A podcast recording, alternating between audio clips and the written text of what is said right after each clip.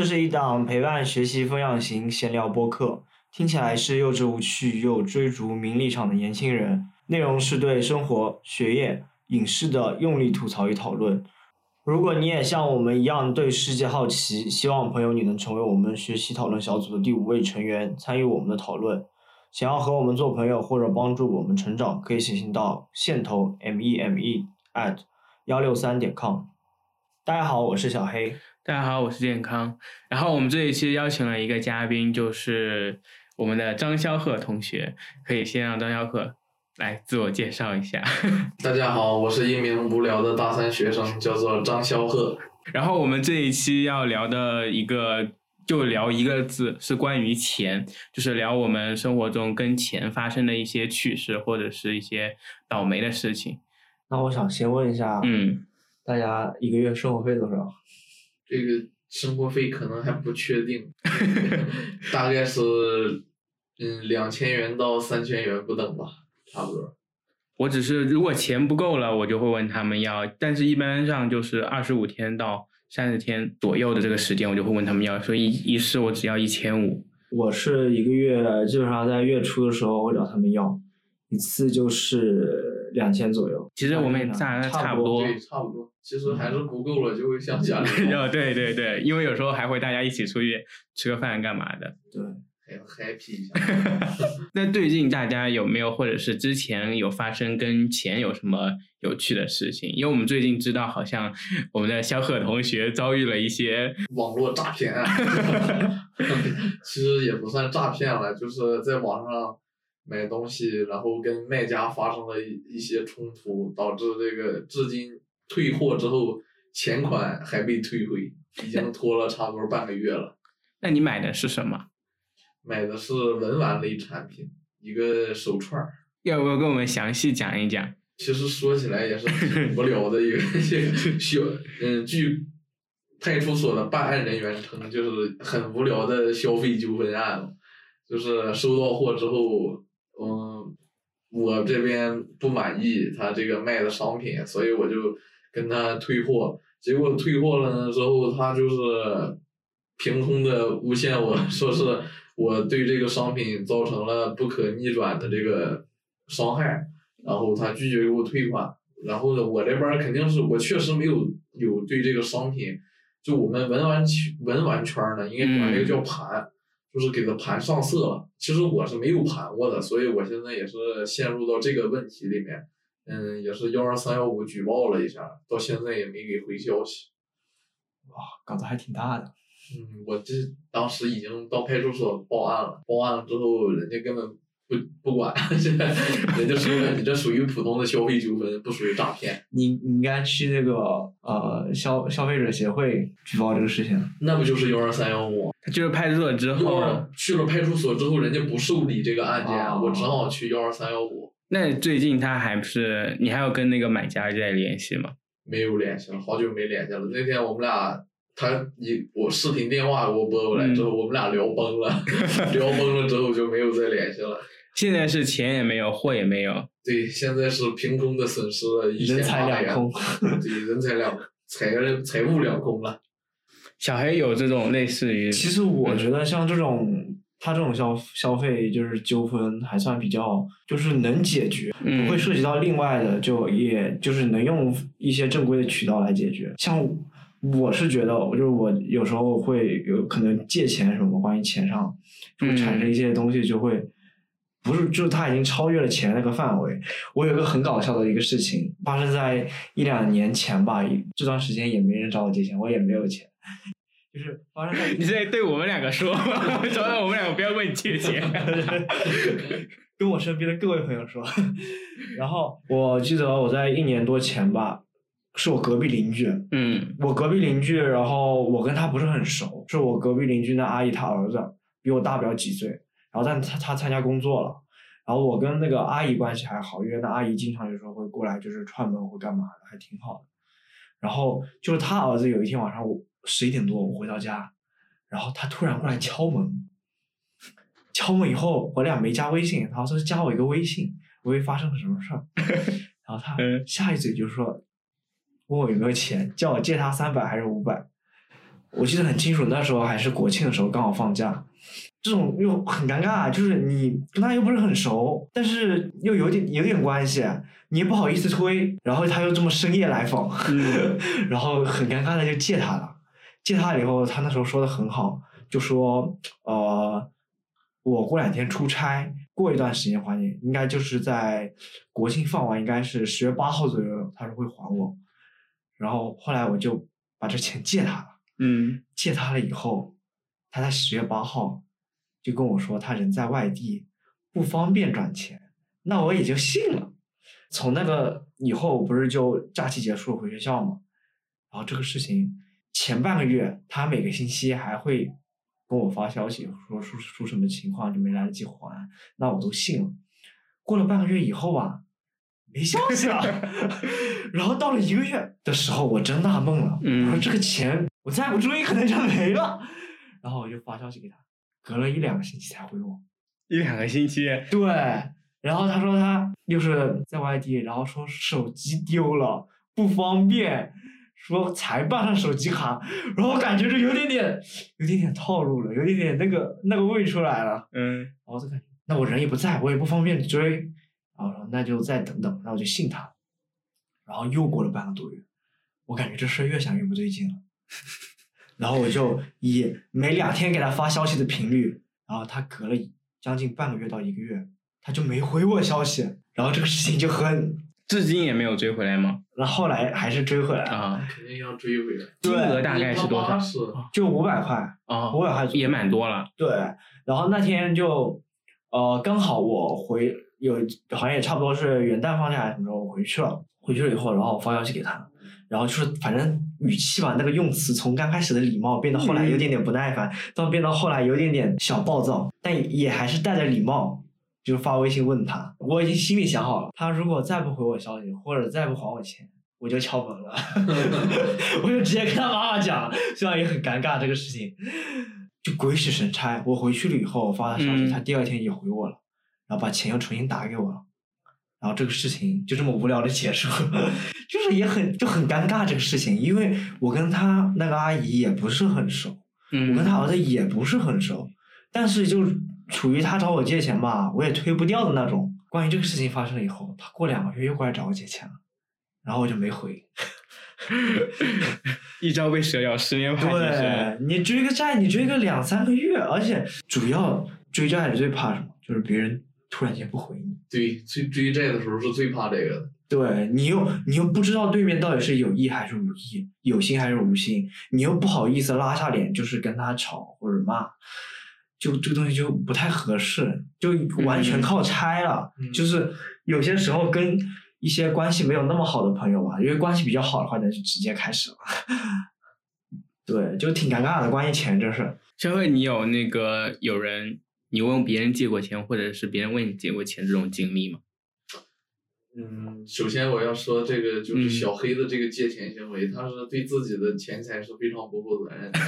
我认为这个钱绝对不能借给这种关系的人，这种关系的人才是最。当然说五百块钱在这也不是什么大钱，但是这个钱也足够一定数目了。嗯嗯，你这个钱，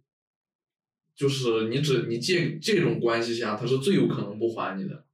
嗯，这种关系是最有可能不还给你的，就是你只是认识，但是也还没到那种说是，呃，很其实是并不是很难拒绝的。你就我是一个学生，我没那么多钱借，你就这一句话就可以解决的事情。嗯我的我身边的借钱行为就反正基本上是没有这样的，我身边借钱都是跟关系比较近或者是怎么样，而且大部分都是我借他们钱，至今借钱还有好多笔未还，是但是他们是根本不会找我要的那种。其实他们就是借给我钱的时候，其实我估计他们心里也想好准备了 就是给他拿着花了，基本都是这样。嗯，长辈或嗯者同龄，但是一定是比自己大的那种，嗯，并且他们已经有一定的经济能力，这个时候你跟他们借钱就可以不还了，这样的话借钱是比较理智的。跟同龄人、跟你的同学借钱，像这种钱嗯。你是不可能不还，不还的话，人家也是会这个找到各种的这个方式可以让你还款，但是你像我说的这种借钱方法，嗯，他也不太好意思要啊，就是他都不太好意思要。你说这个钱你借着，那岂不美哉呀？你怎么可以这样？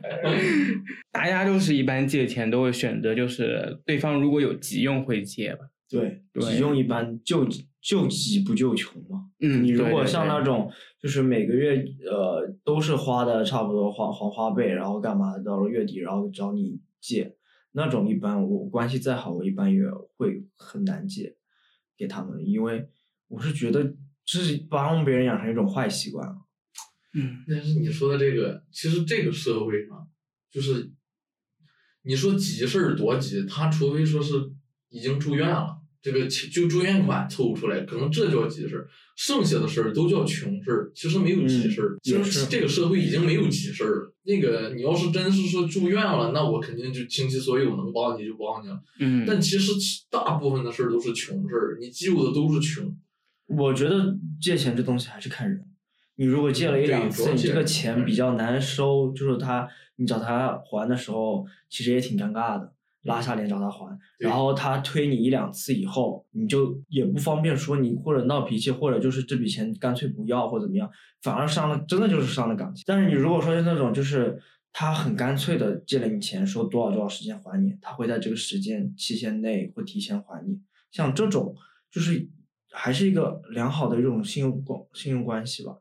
像这种人的话，如果真的需要的话，手上刚好有会，但也是看具体情况。我我像我会如果问别人借钱的话，我是会不会问超过一百块钱。我一般借就是比如说我我那个什么腾讯会员，然后没会员了，我我现在就缺个十五块，然后我就会问我同学去借个十五块，然后就会因为这种小钱会很快的还给他。基本上就不会超过一百，因为你超过一百，其实就会影响关系。我觉得超过一百，如果他就会一直在惦记这个钱，你也会要想办法要还给他这个钱。你每次交流的时候，中间想，这个一百块钱我还没还。但是嗯我是觉得小钱为什么要借啊？小钱一般也都有啊，没必要就这么麻烦。我我我就嫌麻烦。其实你要嗯说、这样说的话，其实大就是养成自己的一个好习惯，就是不要向别人开口借钱。嗯，就是你在借钱的时候，你要想好，对，你要嗯想好这个钱，他还不还给我都是可以的。做两你这个时手准备候再再借给他，你最后可能发生了什么事情之后，你的心里比较好接受。如果你一上来就是借给一个同学，你说他要借两千块钱，你借给他了，这个关系一旦就是他不还给你了，或者出现了什么各种各样的问题，你需要拉下脸，你需要就是这个以损失自己的面子，然后来讨回这个钱的话，你这个时候的这个情况你又是不能预知的，所以说你在借钱的时候一定要提前做好一个这个钱我要不回来的准备，这个时候才能把钱借给他。抱着必死的准备。对，你要抱着必死的准备。当然，借钱肯定不是一个好习惯，不管是向借钱软件借，还是向身边同学借，我觉得只有向自己父母借钱才是天经地义正 才是正常的。你跟其他任何一个人借，都是一种病态的。都是一种这个消费观的一种超前消费，总的来说，在中国人的意识里还是不好的。对于我来说是这样，对于可能像小黑这种，嗯、我没有，但是我就是像花呗或网上这些提前消费的东西，我一般也就用用几百块钱，也没有那个。嗯但是我身边确实有不少的人，就是把花呗当生活费。嗯，对，现在其实这个社会是花呗也在告诉你，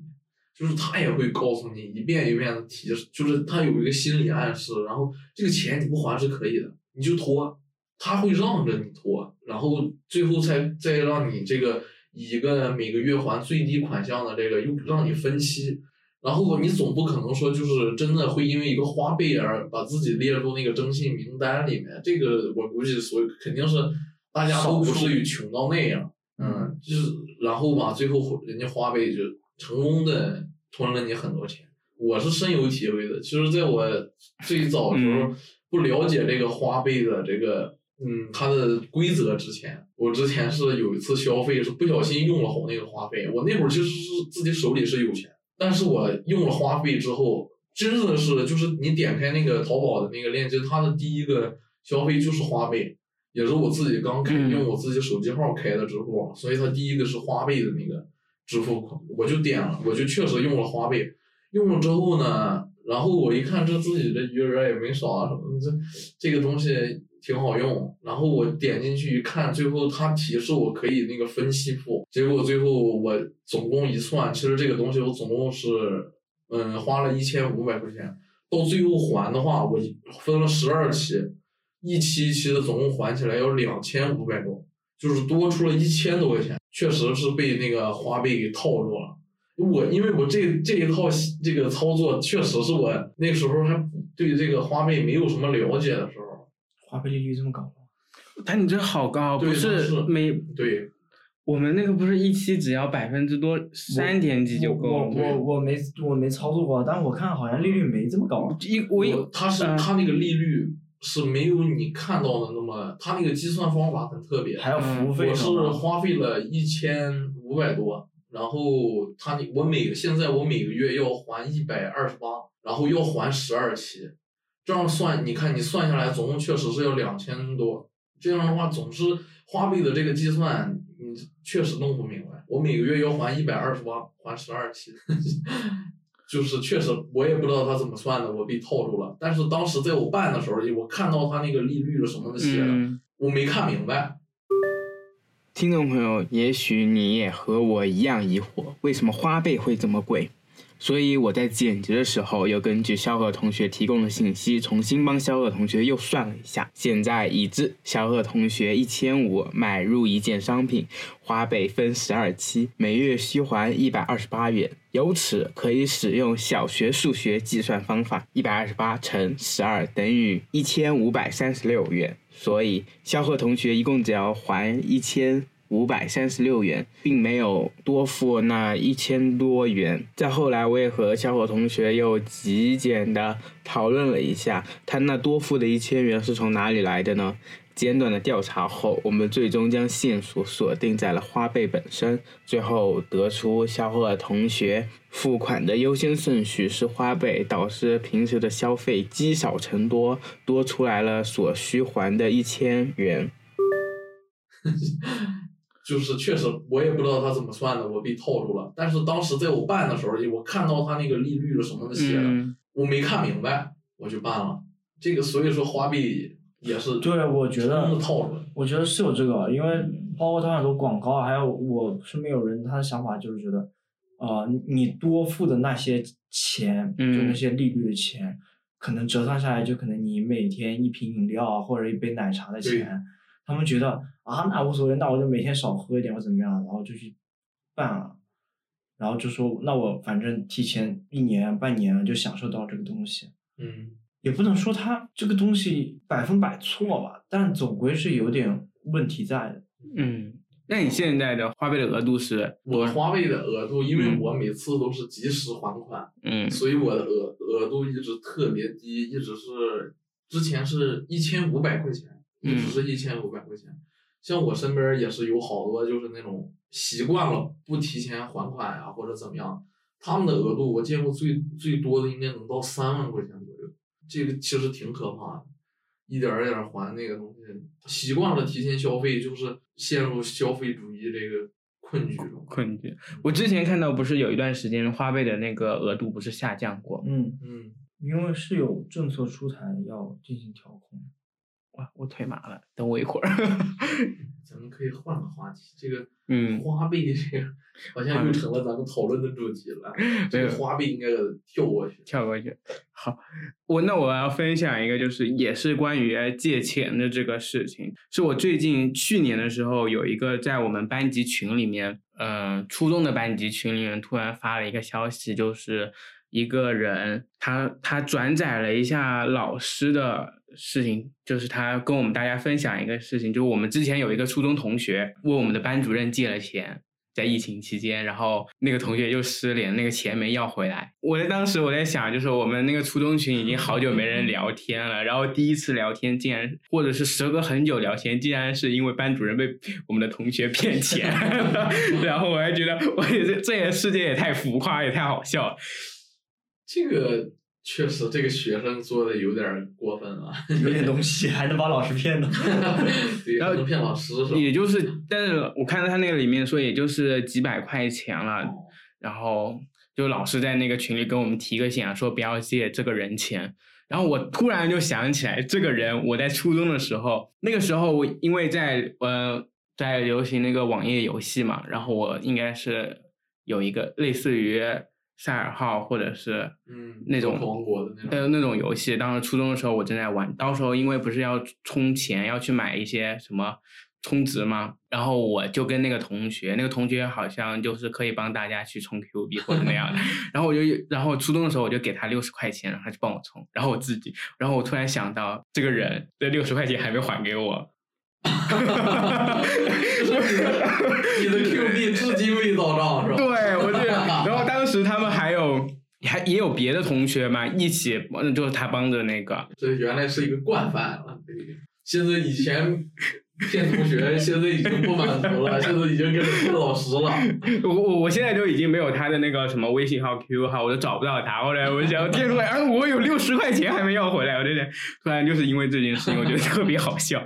我记得我应该当时也有很努力的问他要钱，因为当时还在初中，肯定是每天都是催他，呃我六十块钱，你 Q B 什么给我到账？呃 反正就是感觉很遥远。我想起这个，我也是初中有买买过游戏里的那个游戏币嘛，然后也是在网上看到了一个说是很就是一百块钱，但嗯，是它能变出两百块钱的游戏币，我信了，然后被人家骗了二百元。这个他说就就是可以充到那个四百元嘛，就是你消费两百可以充到四百，就是我就是当时也是太幼嫩了，选择了相信他，痛失二百元。也也没有哦，那当时也就是也不会去投诉啊，干嘛把他追回来？当时还是 QQ 的交易，你知道吗？QQ 上我还是 我给他充了二百 Q 币，然后他说好，一会儿我马上就给你充。等到晚上我再联系他的时候，他已经把我好友删了。这个我让我想起，就是我记得我们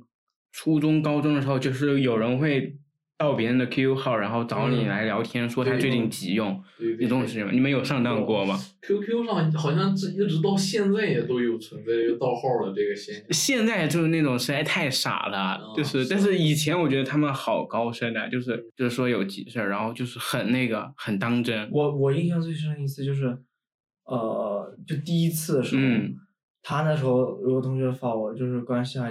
挺好，好像是我同桌还是谁，嗯，发我，然后就说他摔了，然后就摔的血肉模糊那种照片发过来，然后就那种第一次碰到就感觉，我天呐！然后后来后来我我就多留了个心眼，我就我就跟他一直在那里互动那里聊，他一直嗯跟我要钱，然后我说你在哪儿什么什么，然后他就就也没及时回我，然后我就去问其他人。其他人都得到同样的消息，然后就感觉这个事情好像略微有点不对劲。就是我第一次收到这样的消息是相信的，而且还是那种好朋友，因为当时就会直接相信。而且到最后破灭的是什么？嗯，他把这个事情发 QQ 空间了，然后我觉得啊，这和他的平日的那种呃图书风格不一样我觉得很奇怪，肯定出问题了。然后这个时候，那个 Q QQ 那个官方的那个就是系统会提醒就此人已经涉及那个金钱交易对，或者是出现那个什么异地登录那些什么东西，啊就会提醒。我想知道你这个同学平时的处事方式是什么？比如他真的摔成了血肉模糊，他会 但他也不会发朋友圈啊，正常人都不会啊。确实，这发朋把自己摔得血肉模糊的照片发朋友圈，确实有点儿这个羞涩了。要是我，我不好意思发。干嘛是要水滴筹众筹吗？但这种也就跟那种你也去打针啊、吊盐水，发一张自己手那个被打针的照片，也类似了。哦，突然想起这个事情，还有后续，嗯，然后很多人就开始反过来坑他，就是他号号回来以后，跟他说我钱转给你了，快点转给我吧。挺有意思，其实还挺有意思。大家就是有这个防范意识的情况基础上，还是会拿这个东西做梗，互相开开玩笑。这现在网络世界其实最忌讳的就是相信二字，在网络上，你素未谋面的人一定不要相信你，就是在你相信别人之后，他一定会给你一个下次不会再让你信任他的一个理由，总会是这样的。你在网血的教训，对 血的教训，你相信了他，他最后就一定会坑你。这个是现在网络是就是尤其发生在闲鱼。嗯，然后就像这种二手交易平台，本身它这个写扯平台就是一个很扯皮的平台，就是你发生了什么纠纷，本身就是很扯皮。这个时候就平台都没有保障，更不要相信平台上的商户，他们真的是太扯皮了，不坑你不罢休。他们这个，你说到闲鱼，我想到我之前有在那个闲鱼上，我想要去把我的相机给卖掉。但是我还没有想好，但我把它已经上架，到是给那个了。然后就有很多人来问我，然后我每次人家跟我问，他说这个是好的还是坏的，就是我这样回答回答。然后我每次就会在最后我说你要想好，我这可能会有一点就是不太好，我劝你最好想好了你再买。因为我当时我还没有想好嘛，我也特别怕别人把我这个买走。我想把这个相机卖掉，但其实我自己还没有准备好要把，就是就是哇，这相机我不要了，我一定要把它卖掉。所以每人又在问我的时候，我就确定就是我要把它供。回去，我就说你要想好，你千万不要在我这买。那讲起闲鱼这个事情，我是觉得还挺幸运的，因为我有卖过东西经验，我也买过东西经验，也都还可以。就是在闲鱼上。对我卖的是一个耐克的一个小包，那时候我已经闲置很久了，然后已经放了好几年，都不大想用这个包，然后就想想看，那就卖卖掉。然后卖了以后，就是也会有。讨价还价这个阶段，还有包邮不包邮这个阶段，然后，然后也很后来也就是还挺正常，这笔交易就进行了。因为这个款它是先到闲鱼平台，然后再过来，也就还好。然后嗯，然后我买我第一次买，我记得很清楚，是买那个演唱会门票。那时候是周杰伦乒乓演唱会在宁波，是我没抢到票，然后去闲鱼上看看联票，就是刚好也是碰到一个应该大哥吧。大不了几岁，十少十十岁左右，他参加工作了，他也是他也是二手买来的，好像是他朋友卖给他的，就是不是走正规平台过的。然后他在闲鱼上出出卖的时候，然后我也跟他聊了，也聊了一段时间，还加了微信。然后他跟我说是也是因为他那边有朋友割了他，然后他才会把这个票卖掉。他那天。还到我们学校门口来跟我就是面交，哦，对，那是很对对对对，然后他面交的时候还跟我讲，就说叫我到时候去看的时候发现场的时候要给他发视频和照片，他好跟他自己那边的朋友交代。我就觉得哇，好真诚。然后然后后来后来我还多聊几句，他说。那有人陪你去看了吗？我说呃，应该有了吧。他说说明祝你成啊，然后就就很就很就很很很陌生人之间很友好的这种交流。确实有好有坏，是吧？嗯。可惜的就是我碰上这个坏人，小黑碰上的都是好人。还好。这个可能也是分要买什么东西，确实在网上买的种类多。你像尤其文玩这一行，本身就是一个水特别深的一个圈子，尤其在网上，这个你只能他发的这个图片，可能根本他没有，但是他找到了一个很好的图片，他就用自己用过来。尤其你像一串菩提或者一串松石这种，你图片上看都是那样的，你区分不出来是哪串是哪串，因为它那个籽儿啊或者什么的，并没有一个很明显的特征，这串就是你在图片上看到那串。所以他图片上很多家都是乱用的，实际上他自己并没有这个货，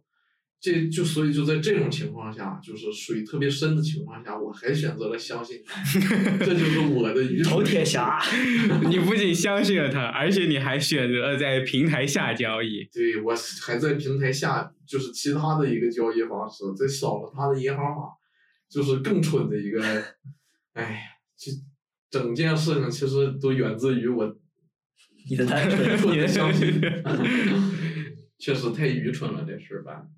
在钱上面，其实我们都要稍微的要留一点心眼，那种留心眼就是要给自己留后路吧。对，不能嗯，太相信别人，也不能不相信别人。对对对，就是在这个世界上相处的这个与人相处的中庸之道。哎，你这个你别笑，就这个中庸，如果你参透了，在这个社会里你就无敌了。那就是大家如果就是有类似于金钱交易这种发生了一些有趣的事情，或者一些倒霉的事情，或者是一些钱款未追回，或者就是欢迎在评论区告诉我们。我们可以帮你幺二三幺五投诉。对，然后嗯，今天可能就是稍微聊的比较短，因为下一次再长一点吧。轻松有趣，短小精悍。那我们就这样，拜拜。拜拜。拜拜。